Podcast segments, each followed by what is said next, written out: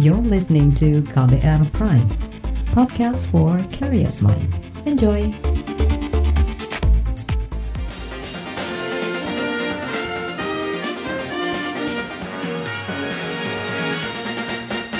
Saudara, meski ada larangan mudik selama pandemi COVID-19, masih banyak warga Jakarta, Bogor, Tangerang, Depok, dan Bekasi nekat melakukan perjalanan mudik keluar Jabodetabek.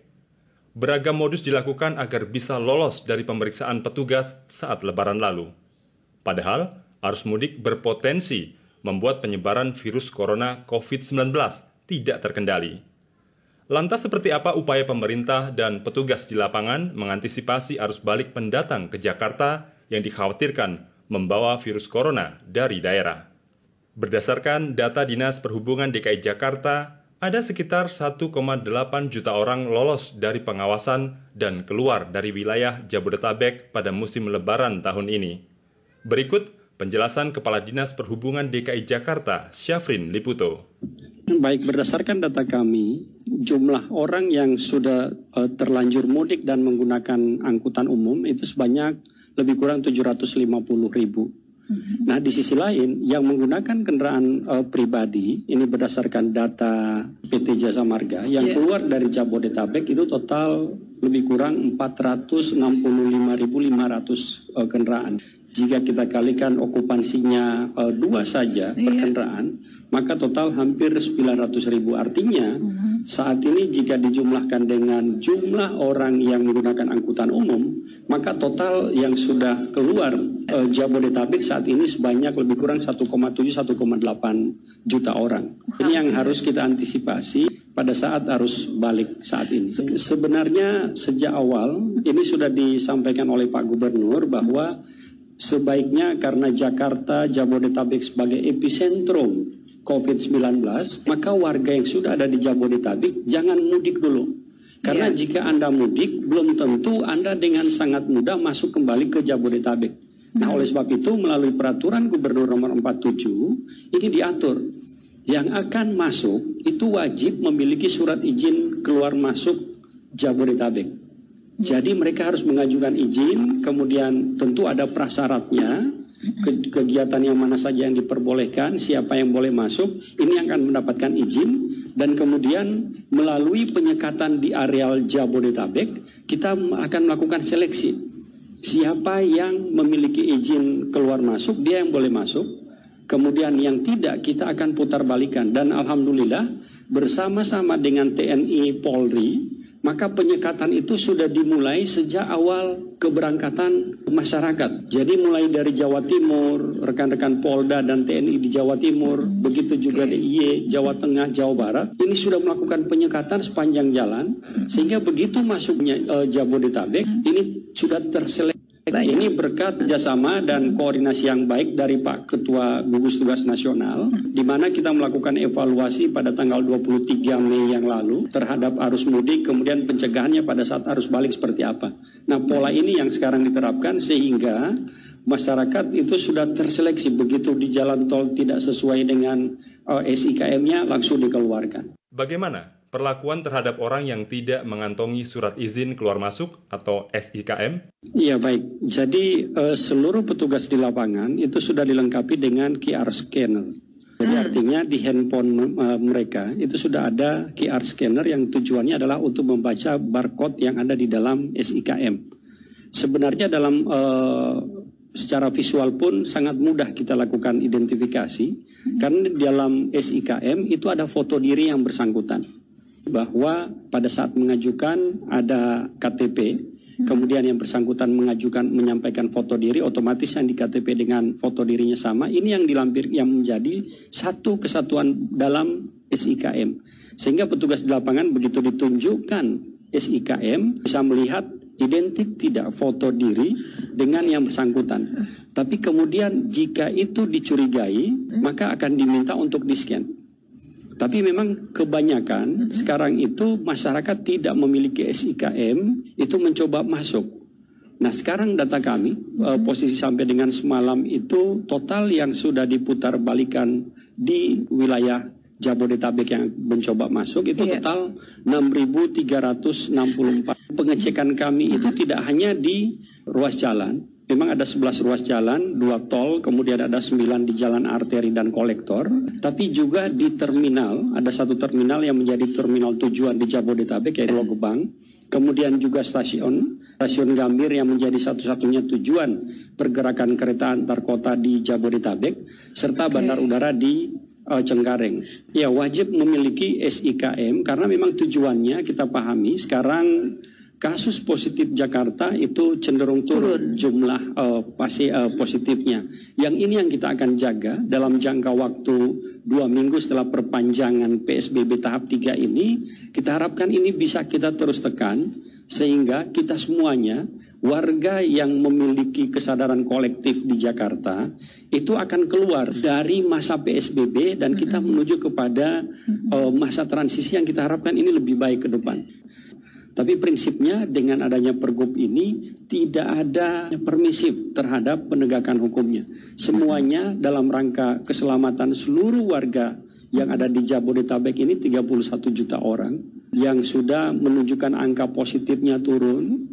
Kemudian ini harus diselamatkan yang mereka semuanya sudah bertahan tidak pulang. Mhm. Kemudian ada satu dua orang yang kemudian pulang. Kita tidak tahu yang bersangkutan apakah OTG yeah. dan kemudian ini membahayakan seluruh yang ada di Jabodetabek tentu ini yang harus kita awasi. Syafrin menegaskan, pemeriksaan SIKM saat keluar masuk Jabodetabek akan terus dilakukan sampai penetapan COVID-19 sebagai bencana non-alam selesai. Setelah 7 Juni, Pengecekan SIKM akan dilakukan di perbatasan wilayah administrasi Jakarta dengan Bodetabek. Itu tadi Kepala Dinas Perhubungan DKI Jakarta, Syafrin Liputo. Saudara, pemerintah DKI sudah meminta agar warga yang terlanjur mudik tidak kembali ke Jakarta. Tapi motif ekonomi masih menjadi pendorong para pemudik untuk kembali lagi ke ibu kota. Seperti apa ceritanya? Simak usai jeda berikut, tetaplah di KBR Sore. You're listening to KBR Pride, podcast for curious mind. Enjoy!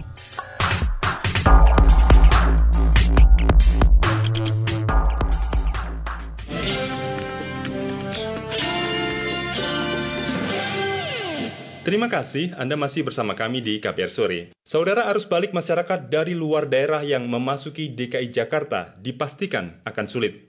Pasalnya, pemberlakuan wajib surat izin keluar masuk atau SIKM telah diterapkan di pintu masuk Jabodetabek. Saat ini, petugas gabungan dari Dinas Perhubungan dan Satpol PP dibantu TNI Polri menyekat dan memantau ketat belasan titik masuk ke ibu kota. Seperti apa upaya yang dilakukan? Berikut ini petikan wawancara dengan Direktur Lalu Lintas Polda Metro Jaya, Sambodo Purnomo. Jakarta sebagai putra negara yang juga penentu perekonomian negara, ini kan memang kita berharap bisa segera uh, memasuki tahap normal, new normal dengan tentu saja uh, ada ukuran-ukuran yang memang telah ditetapkan. Nah, grafik yang sudah mulai membaik ini tentu kita berharap tidak lagi menjadi naik akibat adanya uh, arus balik setelah Lebaran. Oleh sebab itulah maka kemudian kita semua harus berupaya agar eh, grafik yang sudah membaik ini tetap terjaga. Salah satunya dengan membatasi orang kembali ke Jakarta, yaitu orang yang balik Jakarta harus memiliki surat izin keluar masuk.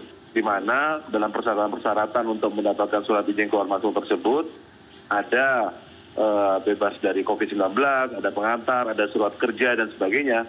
Yang tentu ini dengan demikian maka diharapkan yang masuk ke Jakarta betul-betul memang orang yang sudah terseleksi. Nah untuk melaksanakan itu maka e, pemeriksaan SIKM ini tidak hanya di pintu masuk e, Jabodetabek, ini sudah dimulai bahkan semenjak di Jawa Tengah, Jawa Timur, Jawa Barat, Polda-Polda penyangga, Polda Banten, Lampung ini sudah melakukan penyekatan-penyekatan.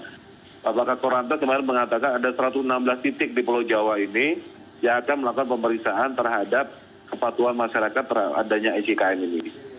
Untuk di eh, seputaran masuk pintu masuk di Jabodetabek sendiri ada 11 titik yang memang eh, kita laksanakan penyekatan secara ketat. Termasuk adanya 9 titik di gerbang masuk eh, Jakarta yang berbatasan dengan uh, Depok, Tangerang, dan Bekasi.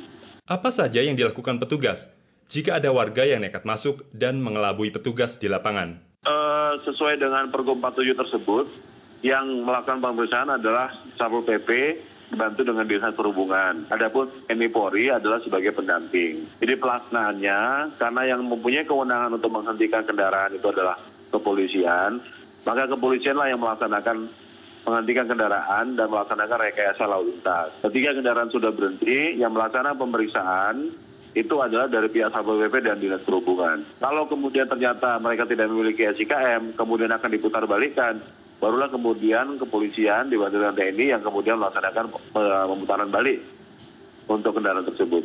Uh, eh, SIKM itu kan ada QR, QR code code-nya itulah yang memang kalau kira-kira suratnya mencurigakan, QR code-nya kemudian di-scan. Nanti kalau memang datanya muncul kemudian cocok, ya berarti memang SIKM itu sah. Itu tadi Direktur Lalu Lintas Polda Metro Jaya, Sambodo Purnomo. Saudara, banyaknya orang nekat mudik diduga menjadi penyebab meningkatnya penambahan kasus positif COVID-19 di Jawa Timur. Dugaan itu disampaikan ahli epidemiologi dari Universitas Pajajaran Bandung, Panji Fortuna Hadi Sumarto. Ya, saya pikir kombinasi dari memang ada peningkatan kasus ya mas ya. E, mungkin ini mungkin ya, saya duga ada kontribusi dari arus mudik lah dari sebelum uh, bukan sebelum lebaran di pertengahan bulan puasa barangkali ya atau di awal bulan puasa itu. Nah, kemudian juga dibarengi dengan adanya peningkatan testing. Jadi uh, iya peningkatan kasus iya terdeteksi kasusnya. Jadi kelihatannya meningkat sekali. Oh, berarti istilahnya dari kota besar pindah ke kota di daerah-daerah gitu pak ya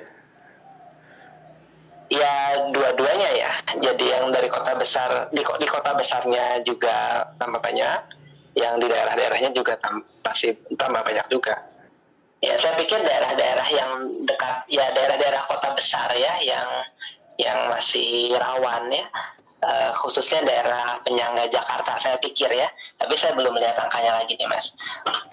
Sementara itu, Pengamat transportasi menilai adanya surat izin keluar masuk SIKM dari Pemprov DKI Jakarta belum efektif mencegah warga yang sempat mudik kembali lagi ke Jakarta. Bagaimana itu bisa terjadi? Nanti akan kita berbincangkan usai jeda. Tetaplah di KBR Sore. You're listening to KBR Pride, podcast for curious mind. Enjoy!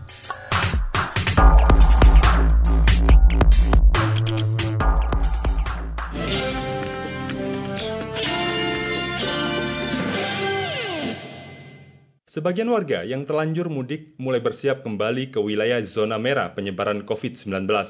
Motif ekonomi menjadi pendorong utama mereka nekat ikut arus balik. Namun tak sedikit juga yang masih menahan diri di kampung halaman sembari menunggu pelonggaran aturan. Simak laporan tim KBR yang dibacakan Astri Yuwanasari. Bobby kerap mencari jalan alternatif untuk menghindari pemeriksaan petugas. Ia harus bolak-balik setiap hari ke Surabaya dari Sidoarjo untuk bekerja. Bobi terpaksa memilih jalur-jalur tikus karena tercatat sebagai warga Pacitan di KTP. Di ganggang kecil tak pernah ada pemeriksaan dokumen terhadap warga yang melintas. Selama saya melewati masa PSBB ini, beberapa kali saya tidak ada pemeriksaan khususnya di kawasan jalan yang melintasi Puspagro karena memang di situ selain bukan jalan provinsi nah, juga jalan kecil yang biasanya hanya dilewati oleh masyarakat di sekitar kawasan itu. Keberadaan jalur tikus minim penjagaan memudahkan Bobi untuk keluar masuk Surabaya yang berstatus wilayah beresiko tinggi penularan COVID. Upaya ini dia lakukan agar bisa tetap bekerja. Kalau untuk pengalaman selama ini saya pikir ya saya merasa ter terbantu dengan uh, kondisi pemeriksaan yang yang seperti itu. Walaupun saya juga pernah juga disuruh balik karena waktu itu mungkin saya lupa pakai masker ya harus balik kemudian eh, saya kemudian menjadikan ini pula pelajaran. Arus balik warga ke zona merah tampaknya sulit di Bendung. Alasan pekerjaan menjadi motif utama warga daerah nekat bepergian. Agus Rianto misalnya, sudah bersiap mengurus surat izin keluar masuk ke Jakarta. Warga Cilacap, Jawa Tengah ini berprofesi sebagai sopir mobil sewaan. Dan waktu dekat yang mau bikin yang keluar masuk Jakarta juga sih. Ini aja ada penumpang itu minta anterin ke Jakarta juga saya belum berani. Agus harus bolak-balik Jakarta Cilacap untuk menyambung hidup. Antar jemput lah gitu. Kalau saya dari dari Cilacap ke Jakarta, terus dari Jakarta ke Cilacap juga gitu. Saya ini apa mobil kecil mbak, jadi mobil pribadi lah. Nggak bisa lah, cuma saya sendiri yang bawa. Kadang juga bandara, Cilacap, dari bandara Jakarta ke Cilacap gitu. Ia berupaya mematuhi seluruh prosedur yang ditetapkan selama masa pembatasan sosial. Namun, Agus mengeluhkan masih ada aksi pungutan liar di jalan oleh aparat. Ia sempat mengalaminya saat menjemput penumpang dari Jakarta ke Cilacap pertengahan Mei lalu. Kejadian ini bisa membentuk persepsi masyarakat bahwa aturan bisa dilonggarkan dengan suap. Cuma KTP saya sama penumpangnya itu beda alamat. Akhirnya akhirnya kan suruh putar balik. Nah, terus saya bilang, ya udah Pak, kalau mau suruh putar balik, saya putar balik. Polisinya bilang, ini udah sini 100, kamu lewat. Udah cuma gitu aja. Ya karena dia minta 100, saya kasih. Akhirnya saya suruh lewat. Surat-surat saya komplit surat kendaraan komplit, cuman alamat yang saya bawa nggak nggak sama sama alamat saya gitu. Bergeser ke Jawa Barat, Kepala Desa Bojong Soang, Kabupaten Bandung, Ipin Arifin menyebut mayoritas pemudik belum kembali ke Jakarta. Ipin mengatakan, ketatnya aturan keluar masuk ibu kota membuat warganya pikir-pikir tentang rencana balik. Ini masih lurus Presiden bertahan. Karena dia juga kan lihat-lihat media kan jerah juga kan. Harus balik. Dia kan ada juga yang cerita pengalaman sampai dia dua hari dari Jakarta ke Bandung naik motor kan. Dibalikan lagi gitu kan. Muter lagi cari jalan-jalan tikus. Akhirnya kan banyak yang capek juga dia kan mikir-mikir. Dan banyak juga yang tidak pulang lagi ke apa nggak jadi warga kita juga banyak yang jadi dari Jakarta karena sulit untuk tembus pulangnya. Nah ini ya mungkin di sini mungkin yang tadi ya memaksakan mencari-cari aja celah gimana caranya. Maling-maling ya di jalanan gitulah mungkin. Beda dengan lebaran-lebaran lalu kan, biarpun diperiksa KTP segala macam tetap banyak yang lolos kan. Kalau sekarang kayaknya ada mungkin ada aturan lain nah, yang akan jadi nanti daripada masalah. Ipin mengklaim telah mengimbau warganya untuk jangan kembali dulu ke Jakarta. Namun, ia juga menangkap keresahan mereka yang tidak memiliki penghasilan jika tetap bertahan di kampung. Justru karena di sini hampir kemarin aja setiap saat, contoh saya kebetulan merangkap di pengurus apa masjid juga ya, memberikan imbauan kepada uh, warga sebaiknya untuk dipertimbangkan dulu kalau toh kalau cari ya carilah usaha dulu di, di Bandung gitu kan. Daripada kita di sana belum tentu bisa balik di sini kita nggak ngurus-ngurus kerja gitu. Tapi himbauan ini dilakukan oleh semua uh, apa aparat. Uh, alhamdulillah juga nih uh, banyak warga yang menurut-menurut juga. Mungkin karena juga kan ini bersiko kan. Karena bersiko ya.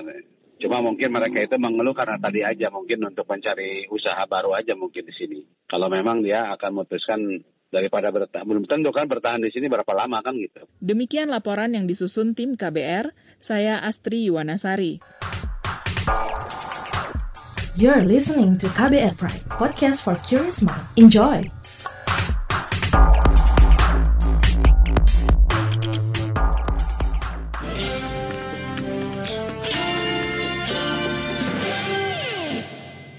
Pemerintah DKI Jakarta mewajibkan orang yang akan keluar dari Jakarta dan masuk lagi untuk mengajukan permintaan surat izin keluar masuk atau SIKM.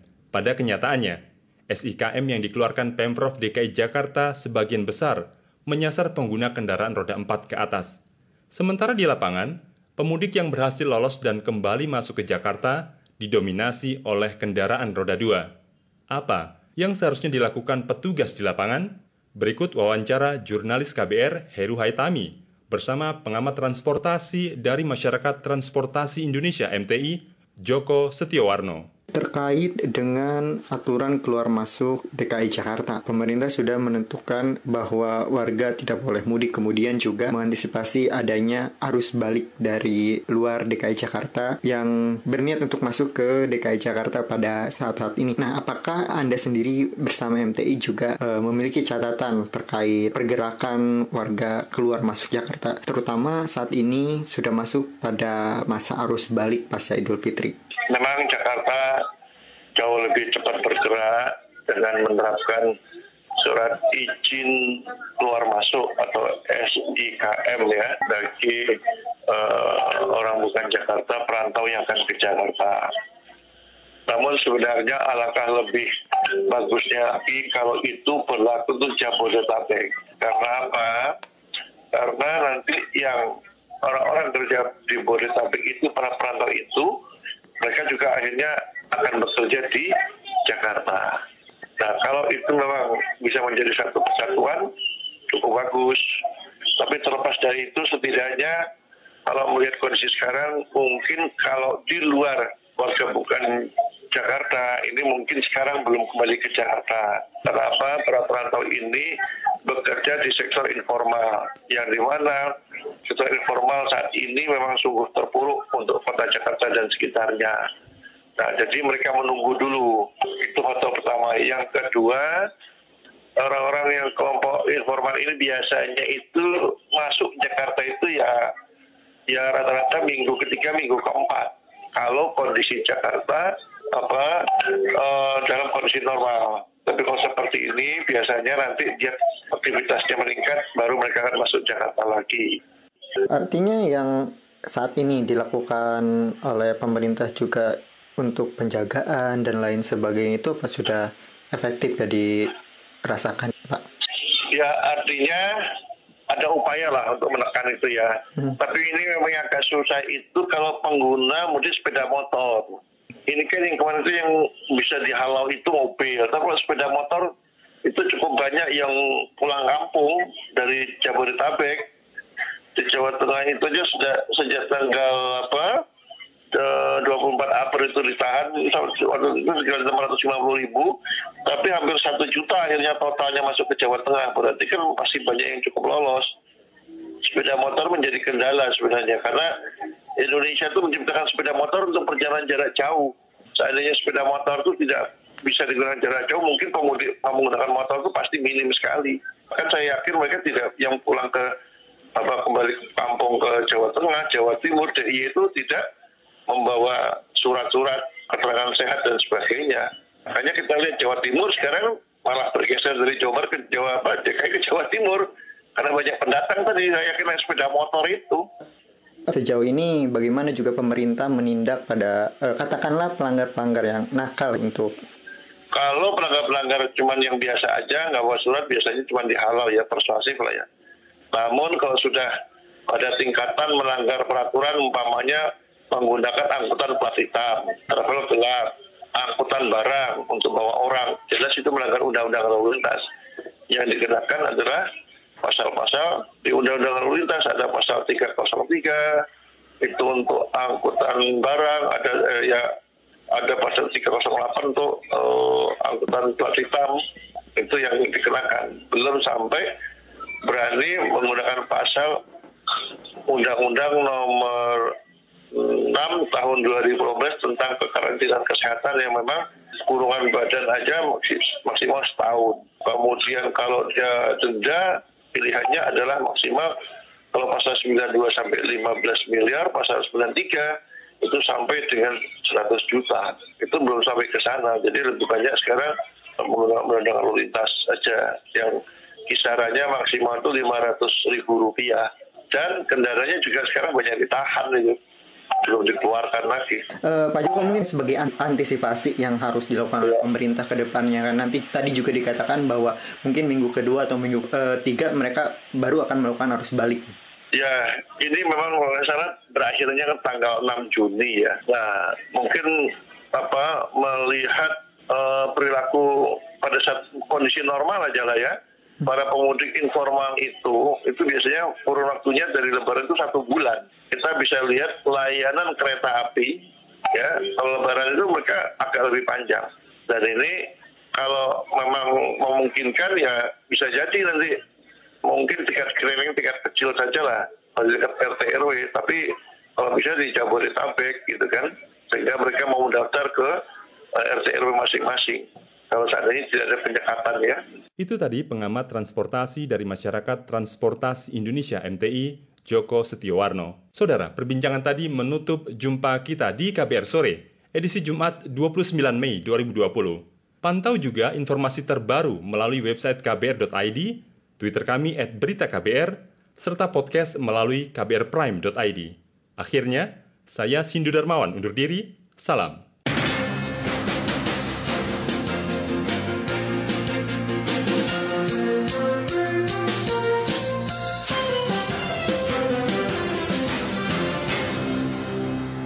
KBR Prime, cara asik mendengar berita. KBR Prime, podcast for curious mind.